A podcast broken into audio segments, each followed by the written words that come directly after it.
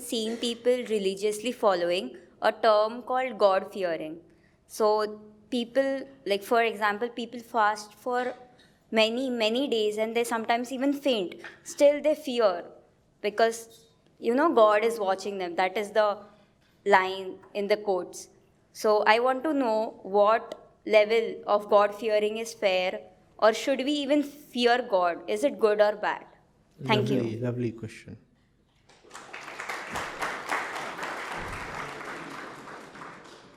Pretty intelligent and extraordinary bunch this is, huh? Just freshly out of home, first semester, a few days in campus. Very nice questions. Sit, please. See, the God that the commons worship is nothing but fear. And this is the complete answer. The rest of it will be simply elaboration on this one line. And if you can understand, the entire answer, as I said, is condensed in this one line. The God that people commonly worship is simply fear.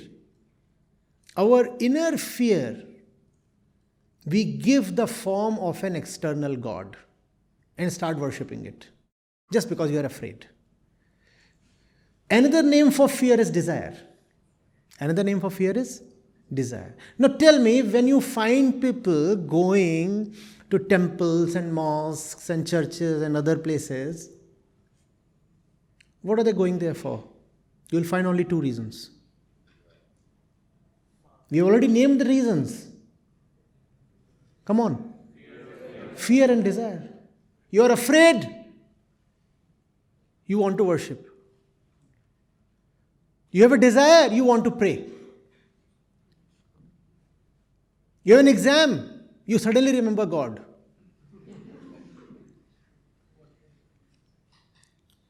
You want money. You want fame. You want to win an election. You have three daughters, you desperately want a son, as Indians do. What do you do? You go to God. You are a rotten and corrupt man. And now there is vigilance and investigation in the department. And the long arm of the law is slowly reaching towards your throat. What do you do? God, God, God, God, God. What kind of ritual, what kind of sacrifice, what method, what tona totka can I do? Is that true or not? When you are absolutely fine, blissful, and contented, please tell me honestly, do you even think of God? No.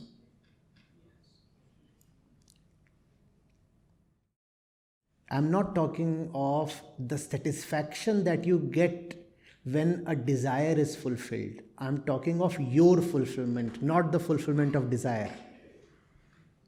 I'm not talking of the situation where you got what you desired and so you say, Thank you, God. When you are contented without desire, when you are absorbed, do you think of God? A simple question. Those of you who have been paying attention since the last 30 minutes, not everybody, those who have been almost continuously been attentive over the last 30 minutes, please tell me how many times did you think of God? That's what. That's what. Ironically, when you are attentive, that is godliness. And that's when you don't need to think of God. Strange? Difficult to understand? These 30 minutes, if you have been truly attentive, are the truly godly moments of your life. But in these moments, you don't need to think of God. So I repeat the God that we worship usually is just another name for fear and desire, and that's the reason most people never really come to the truth. Vedant, which is the essence of the Vedas, talks of Satya. Satya. Devi, Devta, Bhagwan, Ishwar, all these are talked of, can be kept aside. Finally, what matters is Satya. Another name for that Satya is Brahma or Atma. Satya is what matters. And that Satya is beyond mind, not a figment of the mind. That Satya is something beyond the world, not the creator of the world. You think of God as somebody who created the world, right? Vedanta says this world, irrespective of whether or not it is created, is something that is appearing to you. You experience the world. You experience the world. What validity can we accord to your experience? The world. What is the definition of the world? Something that you experience, right? If you do not experience the world, does it exist? For you, that is. So the world is something that owes its validity to your experience. And who are you? What greatness is there in you that we start talking of the world as something real just because you experience it? You experience so many things. Are all of them real? In fact, all the suffering in life is because you have experienced so many things that were never real. You thought somebody loves you. And you really experienced it. Yes, yes, I'm so sure she loves me. She looked at me twice. and then, since five years, you are roaming around with a broken heart. Twice she looked at me. And then she ditched. That's the substance of our experience. We can experience anything. Just because you experience something, that does not make that thing real. So, God, as creator of the world, is not something that mature and wise people think of. They rather want to know Satya, truth. What is the truth? No seeker, no shishya, no student in the Upanishads ever asks the knowers, the sages, the rishis, please tell me about Ishwar or Bhagwan. The question always is what is the, come on, truth, truth, truth, truth. And the rishi smiles and says, No, no, no, I would rather tell you about Maya. Why talk about Satya? Satya is something we cannot really talk of. Let's rather talk of that which keeps Satya away from us. Let's talk of the wheel that separates us from the truth, and that is called Maya.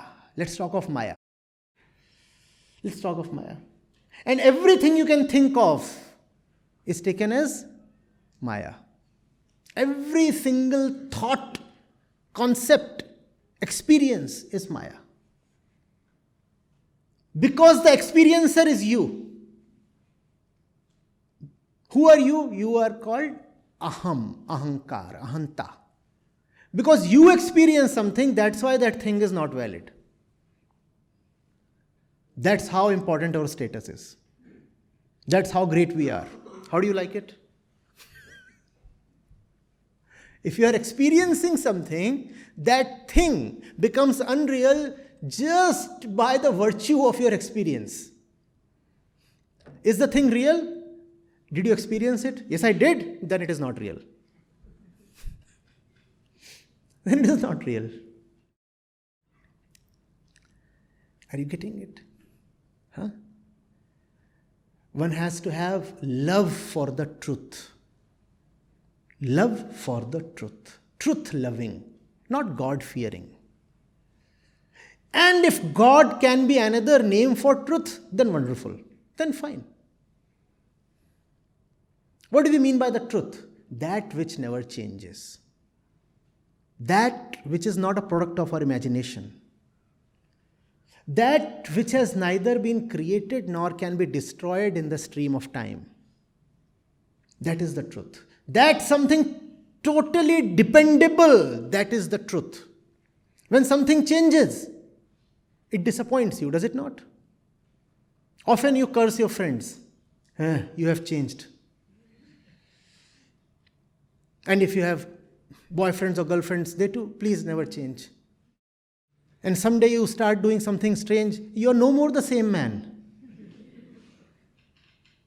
And that's supposed to be such an allegation. You can be jailed. You're no more the same man you were 15 years back. That's such a deception. 15 years you changed. Vedant realizes that you are changing every nanosecond. Everything is changing every nanosecond. That's why nothing is dependable. That's why nothing really is the truth. That's why everything is called as mithya. Because it is not what it appears to be. The next moment it's gone. It's a stream. Does the stream have anything permanent? It just appears to be permanent, but nothing in it is stationary. Everything is just temporal, spatial, in a flux. Hmm? So, the Sanatan stream has talked of that which is dependable, that you can live by, that is worthy of falling in love with, and that is Satya. God, in that sense, is really an alien concept. And God fearing is a childish and even dangerous concept. What do you mean by fearing God? Is God some monster or what? What, what God are you talking of? Some character you have built up in your mind who is all the time keeping a watch, noting down every small thing that you do, and will later on reward or punish you for your actions? What kind of fairy tale is this? Vedant is for mature people, Vedant is for intelligent people. Vedant says we want to investigate into the truth. Hmm? We want to ask, we want to discuss. Let there be questions, let somebody respond. And when somebody responds, we come up with a counter question, a rebuttal, a rejoinder, something. Are you getting it? Don't you like that? Vedant does not preach. Vedant asks. Asks. And the fundamental question Vedant asks is not about God, it is about who you are. And your own essence is the truth. Because you have to live with yourself. And that's the fundamental reason for suffering. You do not know who you are, you do not know who the experiencer is. Therefore, you keep trusting all his experiences. Is it getting too heavy for you? Yes. Yes, yes, yes. How many of you are getting a bit of what I'm saying in this question? How many of you? Oh, that's consolation. How many of you are not getting at all? Please, I need to know. Hmm, ठीक ठीक ठीक ठीक thanks. Interestingly, when we talk of God, you would have heard the term astik and nastik. Have you? Do you know the real meaning of these two words? I'm so sure many of you don't. Astik is one who is interested in the truth, who is leaning towards the truth. Astik is not someone who believes in God. Sorry. Belief has no place in real spirituality or Vedant. No question of believing or manyata. I believe in this and that thing. No, no, no, no, no. That is not spirituality. Spirituality is as rigorous as science and mathematics. Do you believe in science or do you test things out? Do you believe in mathematics or do you ask for proofs? That's how real spirituality is. It does not take one step without proofs. In fact, it is more rigorous than science because science asks for proof only in the external domain, in the perceptible world. Spirituality, Vedanta, asks for proofs even in the inner world. They say, please tell us how do you believe something? What is a valid source of knowledge? We will not just believe something. Now, those who take religion as a belief system must check themselves. Religion is not a belief system, God is not something to be believed in. Astic is someone who investigates into the truth. The, the word is investigation, not, not belief. A believer is not a religious person at all. A religious person is an inquisitive one. A religious person is one who asks questions. Unfortunately, the kind of religion most of us follow, questions are barred, and questioners are damned.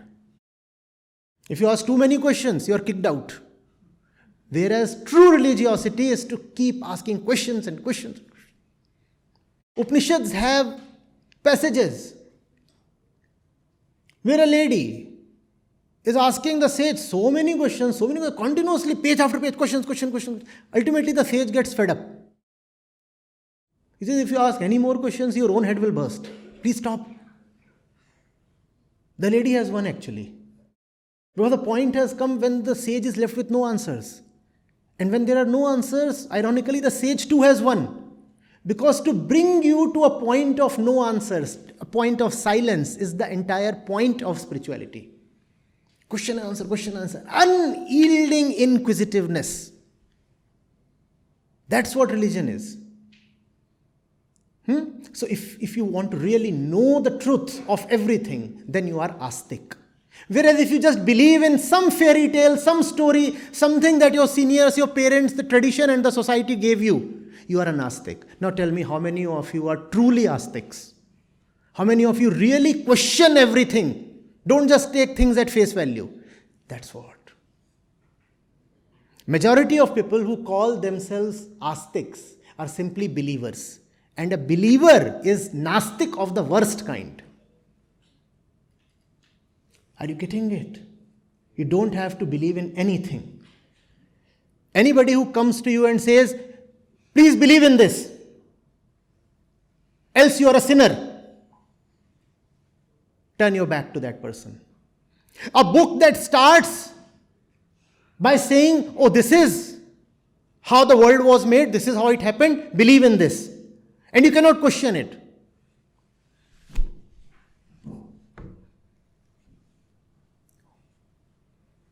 How can belief be the basis of anything? What is intelligence there for? Am I an animal? To just believe? I'll ask questions. And if you can have answers that satisfy me, wonderful. I'll surrender. If you can have solutions that turn me silent, I'll bow down.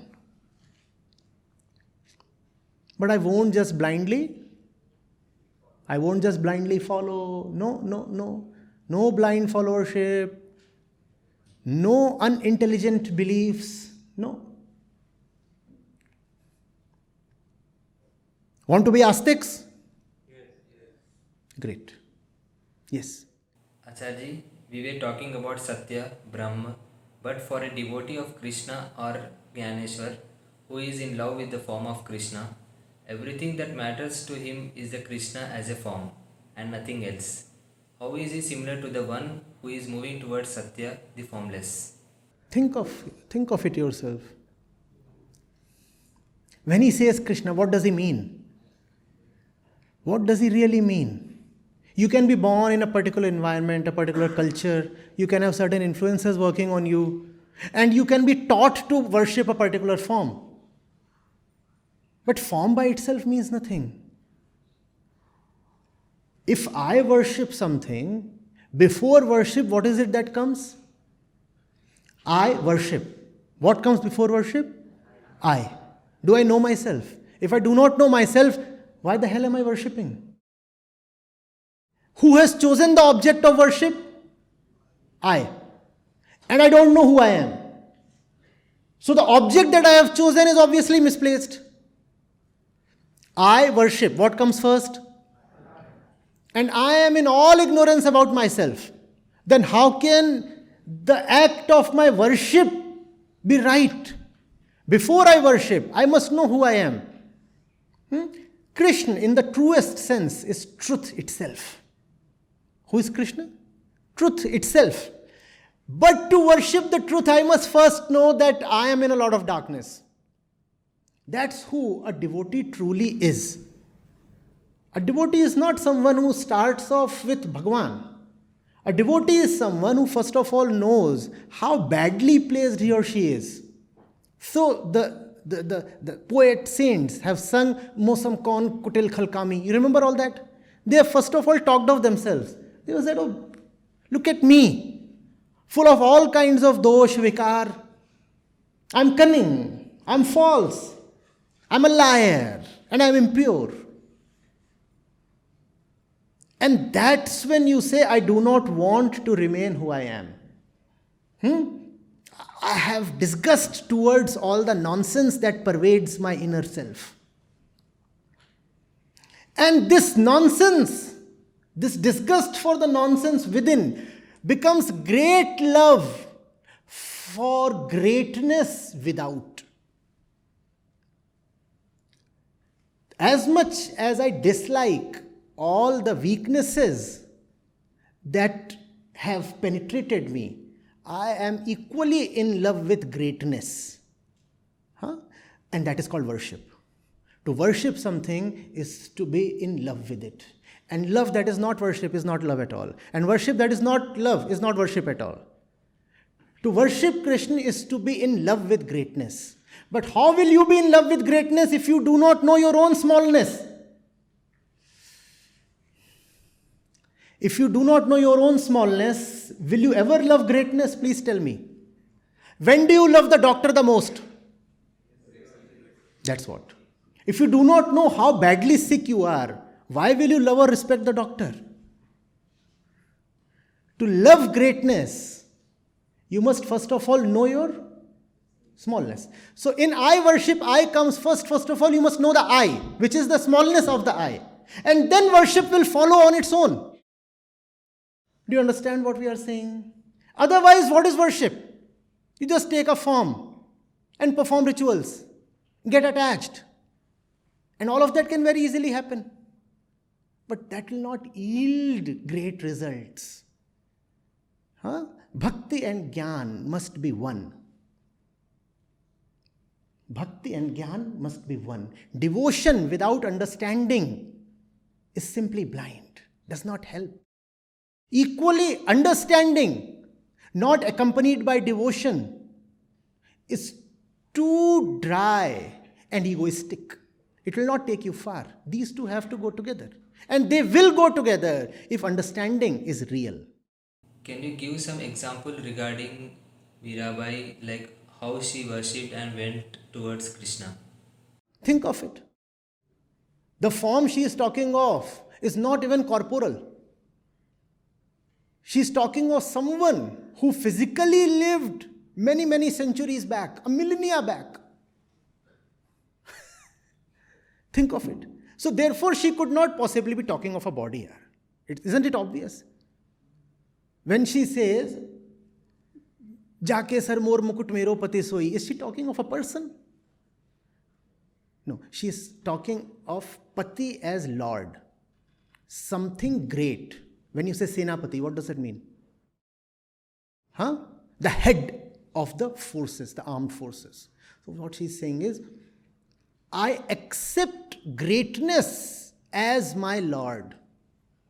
As my Lord. And that greatness is obviously impersonal.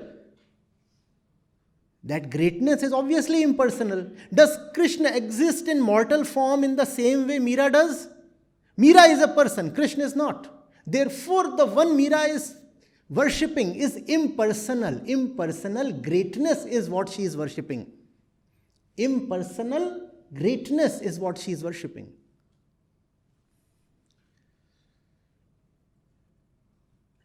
And also, she is saying only impersonal greatness, nothing else.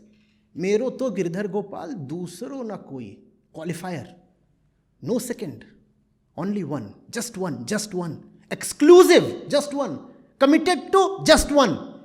What's the name of that just one? Greatness. And love for greatness has to be preceded by an acknowledgement of one's smallness. If you think, for example, that you already know everything, will you sit here and waste your time listening to me? Please tell me. So, attention to what this speaker is saying has to be preceded by an acknowledgement of your ignorance. And the more you acknowledge your ignorance, the more you will be in love with what the speaker is saying, provided the speaker is saying something substantial, assuming. Are you getting what I'm saying? Most devotees have no self knowledge. It's like a patient going to a doctor and saying, I'm already healthy. What are you going to the doctor for? First of all, you must have acknowledgement of your sickness. Before you go to the doctor, you must acknowledge your sickness. And if you don't acknowledge your sickness, the doctor says, Fine, go get these reports. And then the reports display in black and white how sick you are. And then you listen to the doctor, right? The doctor cannot function if you do not acknowledge that you are sick. So when you say you are devoted to somebody, do you first of all acknowledge how badly placed you are? How small and internally sick you are? Do you acknowledge that? Most devotees do not do that. Therefore, devotion does not work. I said self knowledge is a prerequisite for devotion to succeed. Does it make sense? Does it not? Simple. Huh? Self knowledge is a prerequisite for devotion to succeed. These two must always go together Gyan and Bhakti. They are not two separate paths, they must be one. Sir, you speak of fear as a problem, but you say to ignore the fear. Isn't it related to understand the fear? Good. Yes. What's your name? Harsh Kasliwal. Very well said, Harsh. But you know, to understand fear, you will have to understand who you are. That's why we are talking of the two. The two. Hmm? If you take fear as something that happens to you, it will always be a non starter. Hmm? So, first thing we have to know to whom is the fear? Not even the question, what is fear? To whom is the fear? Who is afraid? That is the question. And that's what you need to understand. huh? You rightly said. Understanding